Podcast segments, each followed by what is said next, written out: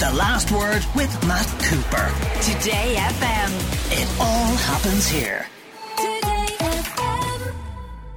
Well, I'm delighted that we're joined from Los Angeles for the Culture Club today by one of the world's most popular singers, lead singers in a rock band.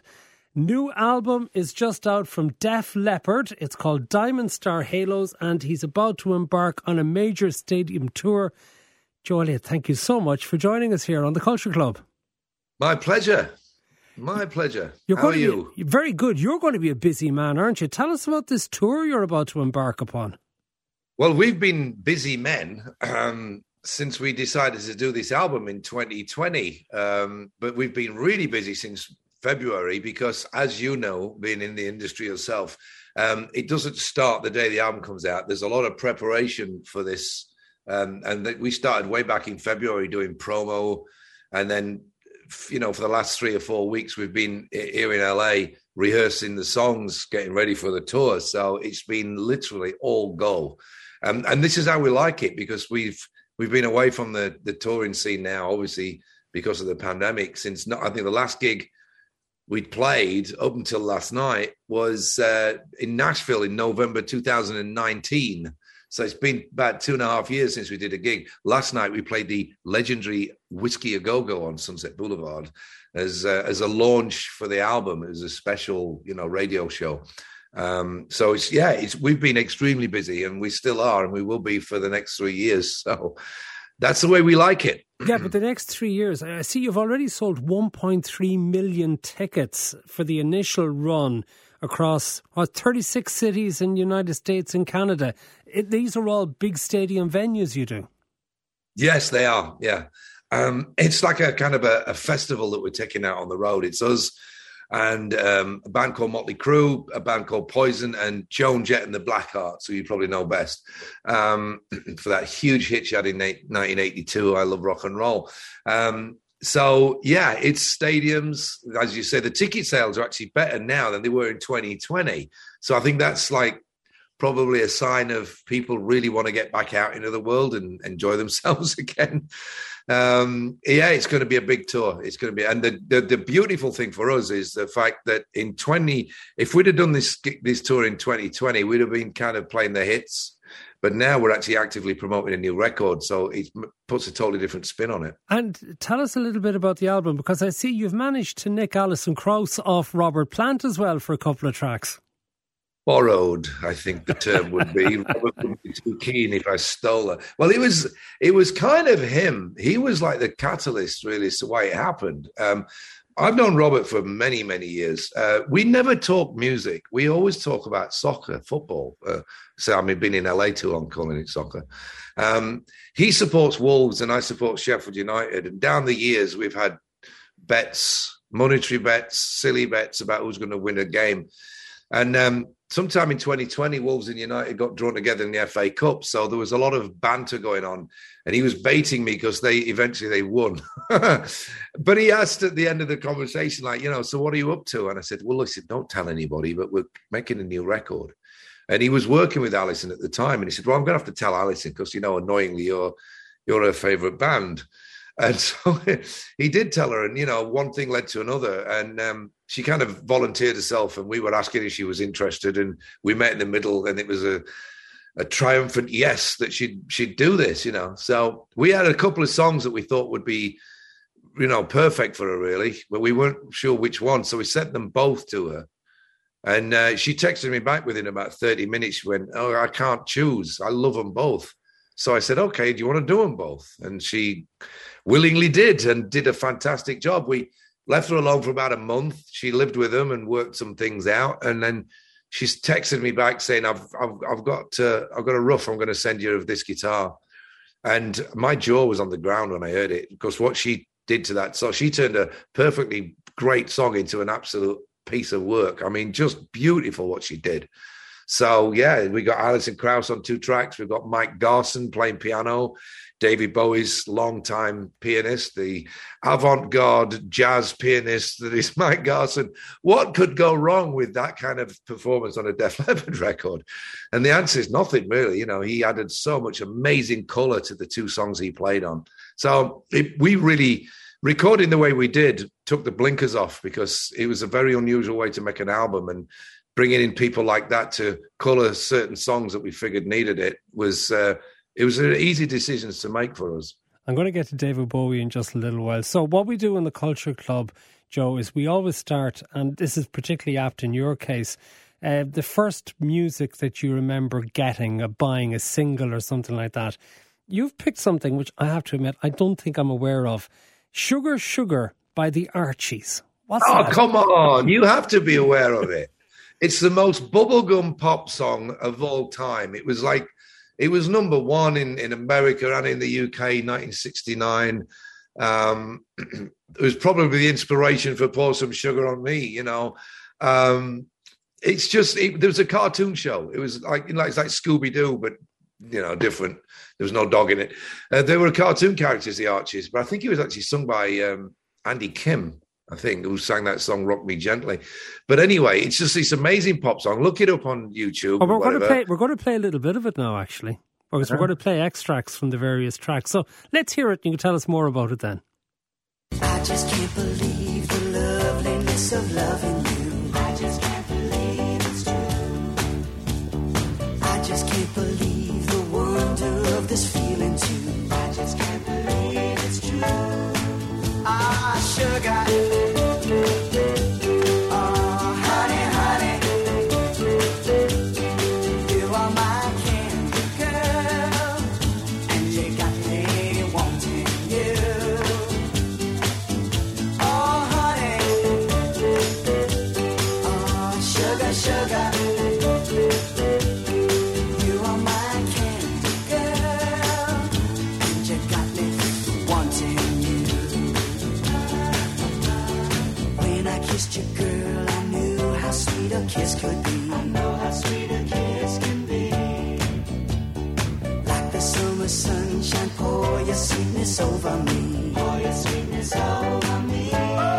Okay, Joe, I get it now. I remember it now. I know it.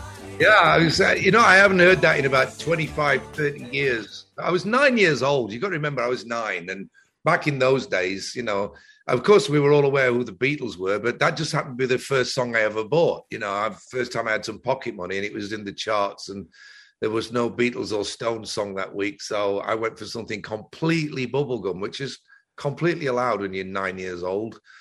And but he set the tone. I've always been a fan of pop music. It's, you know, I'm in a rock band and I love rock music to death. But um, I'd like a good pop song as much as anybody else. You know. You've nominated for us your favourite album is Mott by Mott the Hoople. Tell us a little bit about why that album remains your favourite, because that that album is 50 years old now, isn't it? Yeah, yeah. Well, that's the reason why I don't think anything that came out in this decade could ever be match anything that you is in your DNA. And, and I get that. I mean, I also get that's why people when bands like us or U2 or whatever put a new album out, everybody's forever going to be comparing it to some past work that sold gazillions of copies because it's so embedded in their DNA. Um, my favorite song of all time is All the Young Dudes by Mott the Hoople, which was written for them by David Bowie. But the album that, that it came off is a little skinny and thin. I was really keen on that record. But when they followed up All the Young Dudes with the, the singles Honaloochie Boogie and, and All the Way from Memphis, they came from an album that was so brilliantly produced, so brilliantly written and put together that they really had to push hard to break away from this. Oh, you know, they're only successful because David Bowie made them successful. They needed to stand on their own two legs, you know, as a band. And they did it. They really pulled it off with that album. There's some absolutely amazing songs. As I said, the two singles were undeniable, but there's some great tracks. There's a, a, an awesome song called Violence, which kind of kind of it set up. I mean, it was punk rock four years before punk rock, you know. Um, there's a beautiful song that Ian wrote called "I Wish I Was Your Mother," um, which is you have to hear it for the lyrics, but it's a superb record from start to end, and it's it's always been my favorite album. Well, the extract that we've picked out is a track from All the Way from Memphis.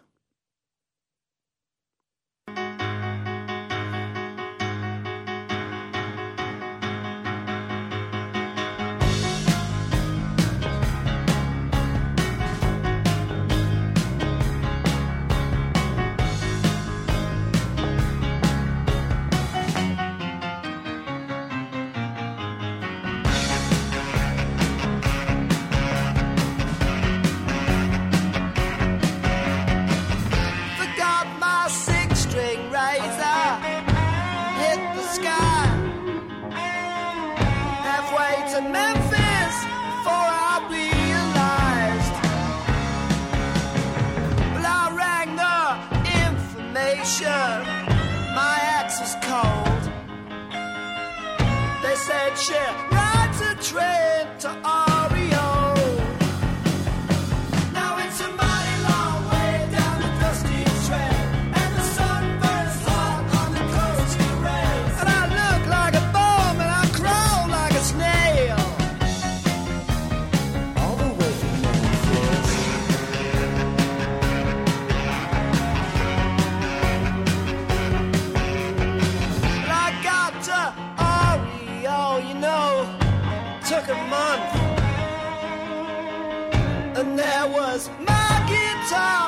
So that's all the way from Memphis, from Mott by Mott the Hoople. So tell us about your cover band, Down 'n' Outz, that you sing with.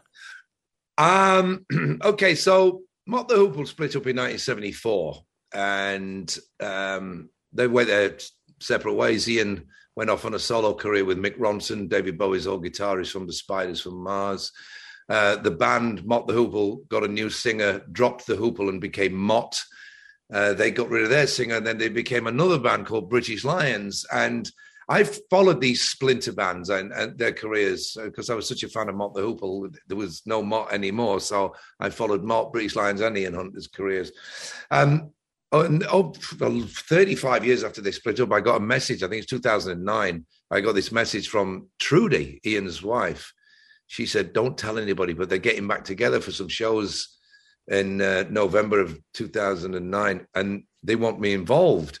And I'm like, well, what do you want me to do? Introduce them or something? She says, no, they want you to open for them. I said, well, Def Leppard couldn't do it. It'd be totally inappropriate. So I borrowed the Quireboys, this great British kind of Stonesy, kind of humble pie type band. They, minus their singer, I borrowed the band, and we became the Down 'n' Outz. And I thought, what would I want to hear me do if I was supporting Mott the Hoople? I thought I'll pick songs post Mott the Hoople.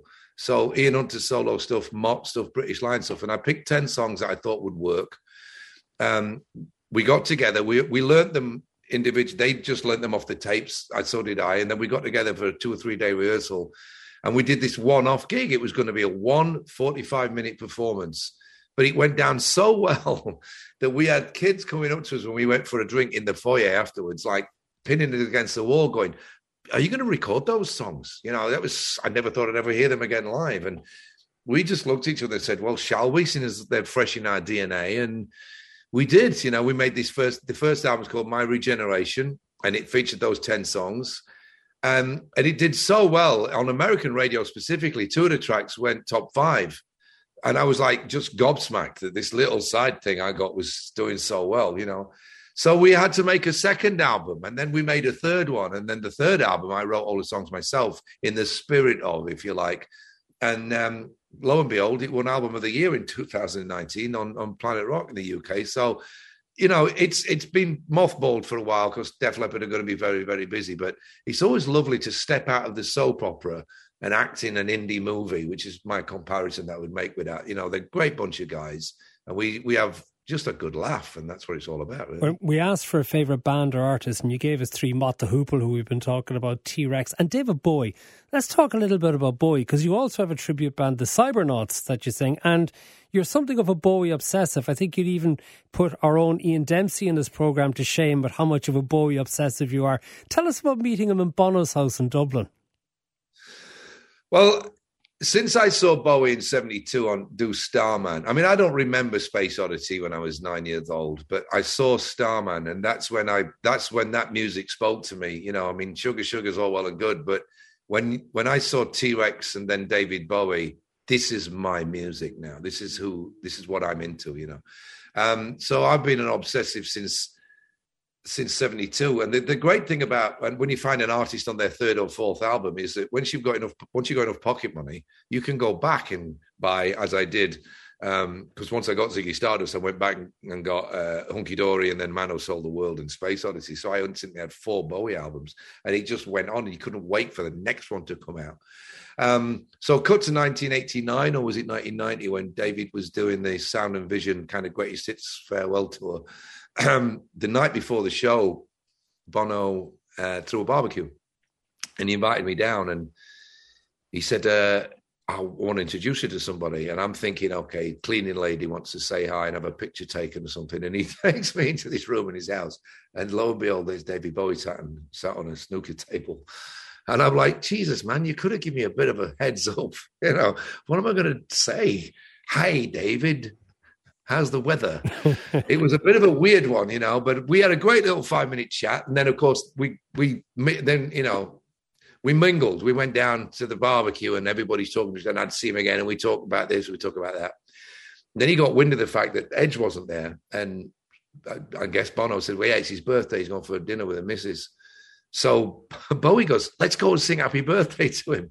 So me, David, and Bono and Bono's driver getting this mini. I mean, it makes sense. I'm seriously, I'm not making this up. Uh, pre cell phone, so there's no proof.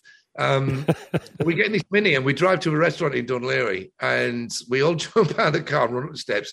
We run in. You can imagine the, the patrons in this restaurant when this happens. We go up to his table, sing happy birthday. He gets a kiss on the cheek and we run away. And uh, all back to the party. But of course, while we're gone, Coco Schwab, David Bowie's assistant, notices Bowie's not there anymore. She thinks he's been kidnapped. and when we get back, she just went apoplectic. You know, she's like, what the hell? It's like, no, no, no, no, no, no, no. He kidnapped us. We didn't kidnap him. It was his idea. So that was a lot of fun, you know. And I'm and consequently, I met him a bunch of times, always in Dublin, actually. He seemed to kind of love hanging out in Dublin when he was starting a project. He did Tin Machine at the Baggot Inn. He played uh, the Academy. He opened up the factory rehearsal space in 97 for the Earthling rehearsals and let 400 people in to watch. You know, and I've I've always had the pleasure of being able to meet him. And you know that old adage, never meet your heroes because they'll disappoint you. Wrong, wrong, wrong. He was fantastic. You know, you'd think what's David Bowie got in common with me? Nothing really, but he was very he was very kind of uh, open to to any kind of discussion about anything and very respective of of my success and the band's success you know. And after i met him in 99 um, uh, after the gig in the academy i just happened to comment to him that i was really pleased that he'd played a song called um, can't help thinking about me which he wrote in 1966 i said that was so cool to hear. And he was like you know that song? I'm like dude i know everything you've done. And i said you should do more of this stuff you know like one of my favorites is a song called Silly Boy Blue. And he kind of just stepped back and went, looked at his producer, Mark Plati, who played bass with him, and said, Wow, did you hear that? Consequently, they were actually thinking of doing some more of these older songs, and they did. And the, the album finally saw the light of day last year. It's an album called Toy. And lo and behold, Silly Boy Blue is on the album. And Mark Plati, who did the liner notes, actually mentioned the fact that we discussed this in Dublin and kind of half credited me for the idea of doing it. So I just thought it was really nice that I may have just tiny little bit of influence on the man that influenced me for 50 years. It was nice to see a little kind of give and take there. It was, uh, I'm just such a fan. You know, he's like everything that Bowie ever did, whether it be the glam Ziggy stuff, the Thin White Duke, or the latter day stuff with like, you know, Heathen, and then right up to Black Star. He's just such an amazing artist. Absolutely love him. And just before we take a quick break, uh, tell us about your love for T Rex because we have a track lined up. Well, yeah. Um, first album I ever owned was Electric Warrior, um, 1971. You know, I, I, my love affair started with Ride a White Swan in 1970 and then Hot Love. But then when you heard Get It On, I'm like, oh, I'm in. I'm totally hooked and then Jeepster. So that was the first time I ever owned. I was 11 years old. First gig I ever saw was T Rex at the Sheffield City Hall on the 23rd of October 1971. I was just 12 years old, and God knows why my parents let me go. It was a life affirming uh, kind of evening. It, it changed my life altogether. Walking through those doors and seeing this guy on stage doing his thing that I'd only ever seen on TV. It was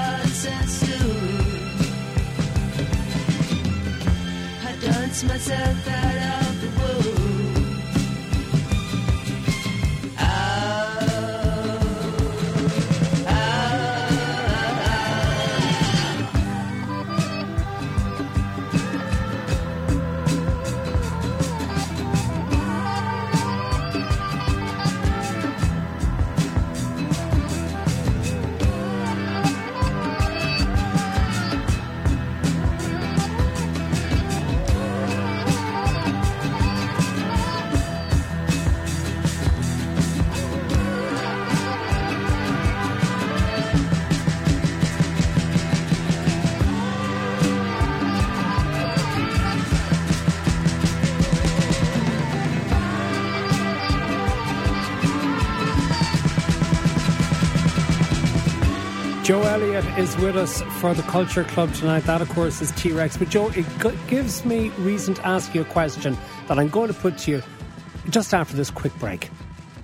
Welcome back. Joe Elliott, lead singer with Def Leppard, is with us for the Culture Club. And the question I was going to ask you before the break is this. Given all the type of music that you've been playing for us, very much of a genre from the 1970s and terrific as it is, when you started performing, what brought you into much heavier rock music with Def Leppard? Because it's a good question. When five kids get together, um, I think you're just happy to be in a band, you know, and you can make all the inroads you like, saying, well, we've got to be a certain way. We just let it be what it was. And it was heavily influenced by the guitar players more than anything else. But let's not forget the fact that as much as I'm completely in love with the music of Bowie and T Rex and any of that genre, which is where I got into it, I also branched out into harder rock bands that you probably never heard of, like Montrose, UFO, um, just amazing music, as well as the obvious ones like Led Zeppelin and Deep Purple. There was a lot more great rock out there. Um, and also the punk stuff as well. You know, when when punk kicked off, that's one the reasons I actually wanted to join a band was because it the musicianship was, let's say, uh, a little less than most rock bands, and it kind of made sixteen year old kids think, well, I could do that. so when I saw the Clash live, and I and I heard the Pistols, and I saw the Stranglers, and I and all the and the Damned, and I I'd be thinking, wow, this the energy was, it was insane, and I just thought it was amazing. But I was never going to be in a punk band, but I love it to death, you know. Like I love glam, but I love all sorts of music, you know. I like Miles Davis, I like anything. So the reason Def Leppard is is a hard rock band is because I'm only a part. Of the, I'm just a cog in, in a machine. But we all we've we've drifted back to where we came from. You listen to the new album. There's a lot more T Rex Bowie type stuff on it than had been on previous Def Leppard records. Um, it's just we feel comfortable drifting back. You know, we were pushing the boundaries in a different direction with Pyromania and Hysteria. Um, I mean, we're also huge fans of Queen. We're huge fans of ACDC. And when Queen started out, they were a full-on rock band before they went into like pop rock. Um, so there's there's a huge amount of influences collectively in this band. It's just that when you ask me a question, I'll go straight to the stuff that got me when I was baptized into music. It was essentially the the, the British glam scene. Obviously, you have been at thousands of gigs, not just the ones that you've performed in yourself. So we asked you to pick one, which must have been exceptionally difficult for you to pick out one. But you did. This is an interesting one. Uh, the Hunter Ronson Band, uh, one from 1975. Why that particular one?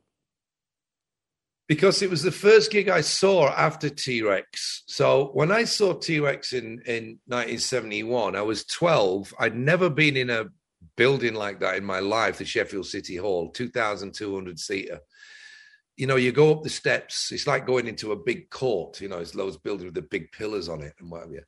And um, I walked in through the doors, gave my ticket in, and then there's these like swing doors that have got those porthole windows and there's I could see the light coming through because they'd just gone on.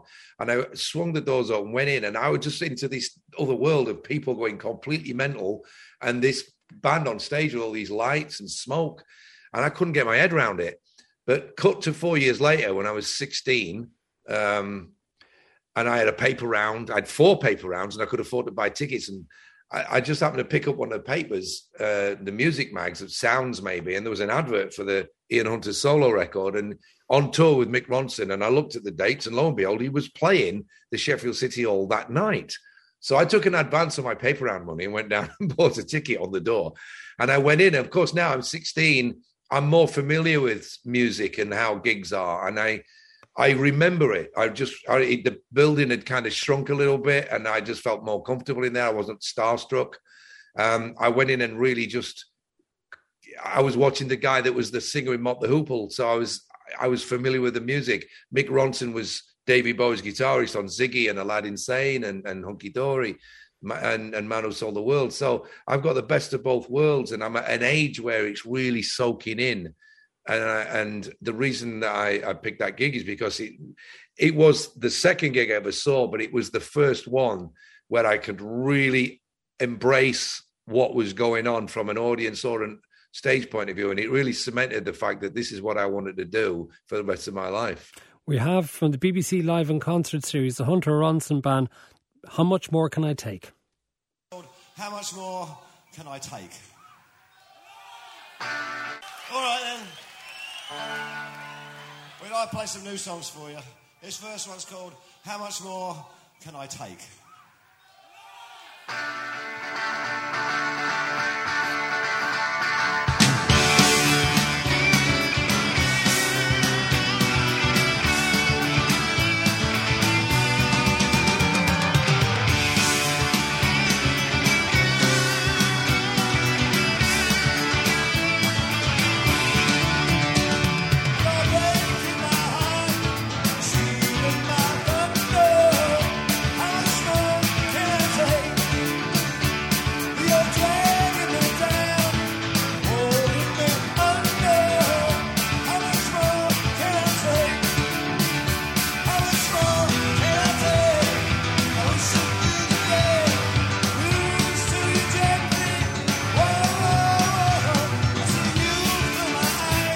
Hunter Ronson Band. Listen, before we finish with music to move on to other things, we have a mutual friend who we're going to have to mention, Joe, or we'll both get killed. Mark Macaulay. who I believe we're going, to, we're going to a, lo- a, lot of gigs with you. Yeah, yeah. Me and Mark have uh, we've done loads of gigs. I, I, I tell you, I think bet the best time I've ever had with Mark at a gig was when Horslips played the Three Arena. Um, what seven years ago, eight, ten years ago, maybe now. Um, we we were both a bit drunk, I think, too. But it was just so cool to see that band play in front of so many people. I saw them in 76 on the Book of Invasions tour at the Sheffield Top Rank twice. They came around at the beginning and at the end of the tour and I loved them. And I always, and then when I moved to Dublin and realized that that's where they were from, and I would, I would bump into them. They would split by then, but you'd see them. You know, one of them's a producer at RTE, and the other one was a journalist, and you'd just see them around town. Well, can I tell um, you, Joe? Barry Devlin did this culture club only a month ago. Did he indeed? He did. Oh, bless him. You know, and you know. I know, and I got to know Johnny Fean's brother Ray. He, in fact, he played drums on a thing called Glam Slam that me and Sav did back in like 1989 to raise some money for a children's charity. Um, so you know, I've got my my finger in a little little pies with Irish music nowadays.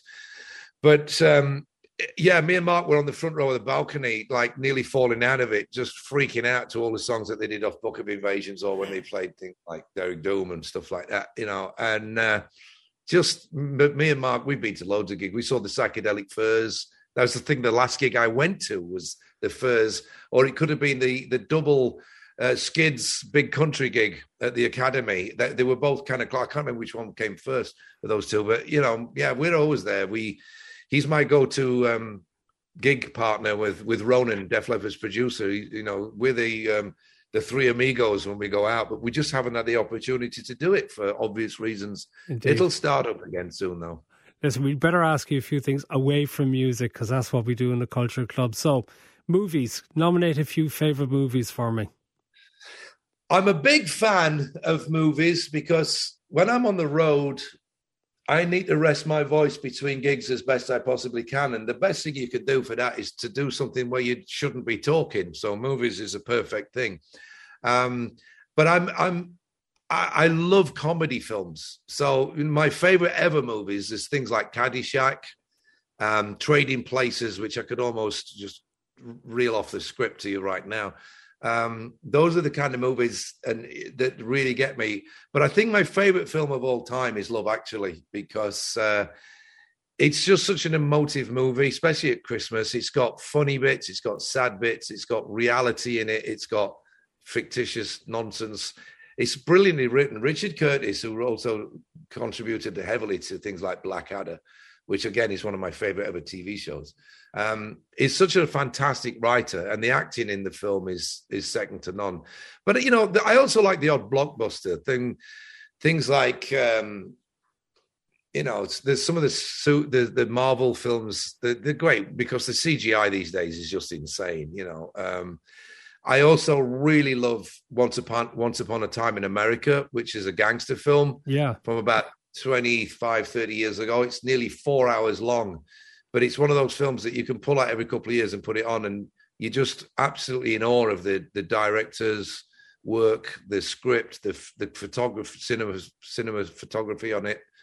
Um, just an incredibly good film. You know, there's lots of great films out there. Deliverance just for the ridiculousness of it and the squeal like a pig line. It's, you know, Ned Beatty, poor guy, you know. it's such a great film because it's it's frightening that it could actually really happen, you know. And I understand so, when it comes to books, uh, you like autobiographies and you particularly like things from the music business as well. Yeah, I'm not much of a reader, um, which is weird for somebody that's supposedly a lyric writer, but I pick I pick and choose lines, or I hear a, a line that somebody says in a film, and I'll make, "Ooh, that's a good one. I'll steal that." Books take so long to read. I, if I get one of the monthly rock magazines, I'm still finishing it off when the next one comes out. So there's no way I can really get to a book. But there's autobiographies that are just undeniable. Um, Ian Hunter's Diary of a Rock and Roll Star has got to be the best rock book of all time. Keith's autobiography is great. Townshend is great. Um, a gentleman called Richard Strange, who nobody will, will have heard of, who was a lead singer in a, a pro proto punk avant garde band called the Doctors of Madness. His autobiography is great.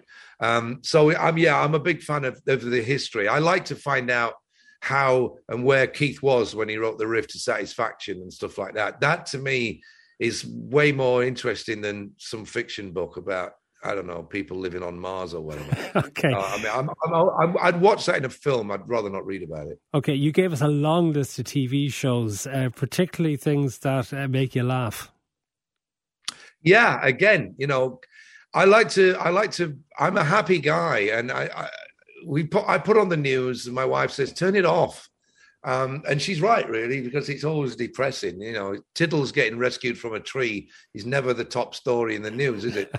um, so, yeah, we we tend to watch. Her favorite show of all time is Modern Family, and I watch it with her, and it does make me laugh. I've got to say, it's great. But for me and the the guys in the band, we actually name check and line and and quote Fawlty Towers, Blackadder, Father Ted, Monty Python all day long when we're in the same room. We actually do. If a situation happens in the dressing room that requires a response, it's normally something that we'll pull out of one of those shows. The Mrs. Doyle situation in Father Ted, you know, the there's a great scene where I think it's actually the first ever episode where Dougal is covered in sh- shaving foam, and uh, and and uh, Father Ted says to him, he says, Dougal, you've got some shaving foam here uh, you, dude, it's all over your face. And he goes, that's weird. I didn't even shave today. I mean, for me, that's like one of the greatest lines ever written. It's just genius, you know, and I love things like that. And when, when, you know, Rowan Atkinson as Blackadder is, is just berating Baldrick all the time it's it wouldn't be fun if it was real, but because it's it's fictitious. It's the same with Fawlty with um, Basil Fawlty and the way he berates Manuel. It's that bullying in in a comedy way. He's probably completely woke now that you can't do this or even admit to liking it, but I do. Well, do you know, you know what? Do you know what we're going to do? We're going to play a little bit of Basil and Manuel having a conversation about how to dress the breakfast trays. yes. Manuel, there is too much butter on those trays. There is too much butter on those trays. No, no, no, senor. What? Not, not on those trays. No, sir. Uno, dos, tres. No, no, no. I'm, I'm mucho burro Ali. Okay. I'm mucho burro Ali. Ah, mantequilla. What? ¿Qué? Mantequilla. Burro is, uh, is, um, uh, i o. Burro. Burro. Is i o. Manuel, i o. Manuel, por, por favor, Sí, momento. sí, sí, sí. I. Nothing, dear. I'm just dealing with it. Uh, he speak good, uh, how you say? English. Mantequilla. Solamente dos. Dos. Well, don't look at me. You're the one who's supposed to be able to speak it. Those two pieces. Two each. Arriba, arriba. Well, I don't know why you wanted to hire him, Basil. Because he's cheap and keen to learn, dear. And in this day and age, But why such. did you say you could speak the language? I learned classical Spanish, not the strange dialect he seems to have picked up. Be quicker, quicker to train a monkey. Fawlty Towers from the 1970s. Look, Oh man. We have reached our time limit, I think, with this Zoom call from Los Angeles. Uh, but listen, thank you so much for taking the time, as I know you're busy preparing for this major tour that you're doing to promote uh, the new Diamond Star Halos album, which is getting great reviews. Joe Elliott, thank you so much for taking the time to join us. My pleasure. Now I'm going off to watch some Fawlty Towers. so. The last word with Matt Cooper. Today FM. It all happens here.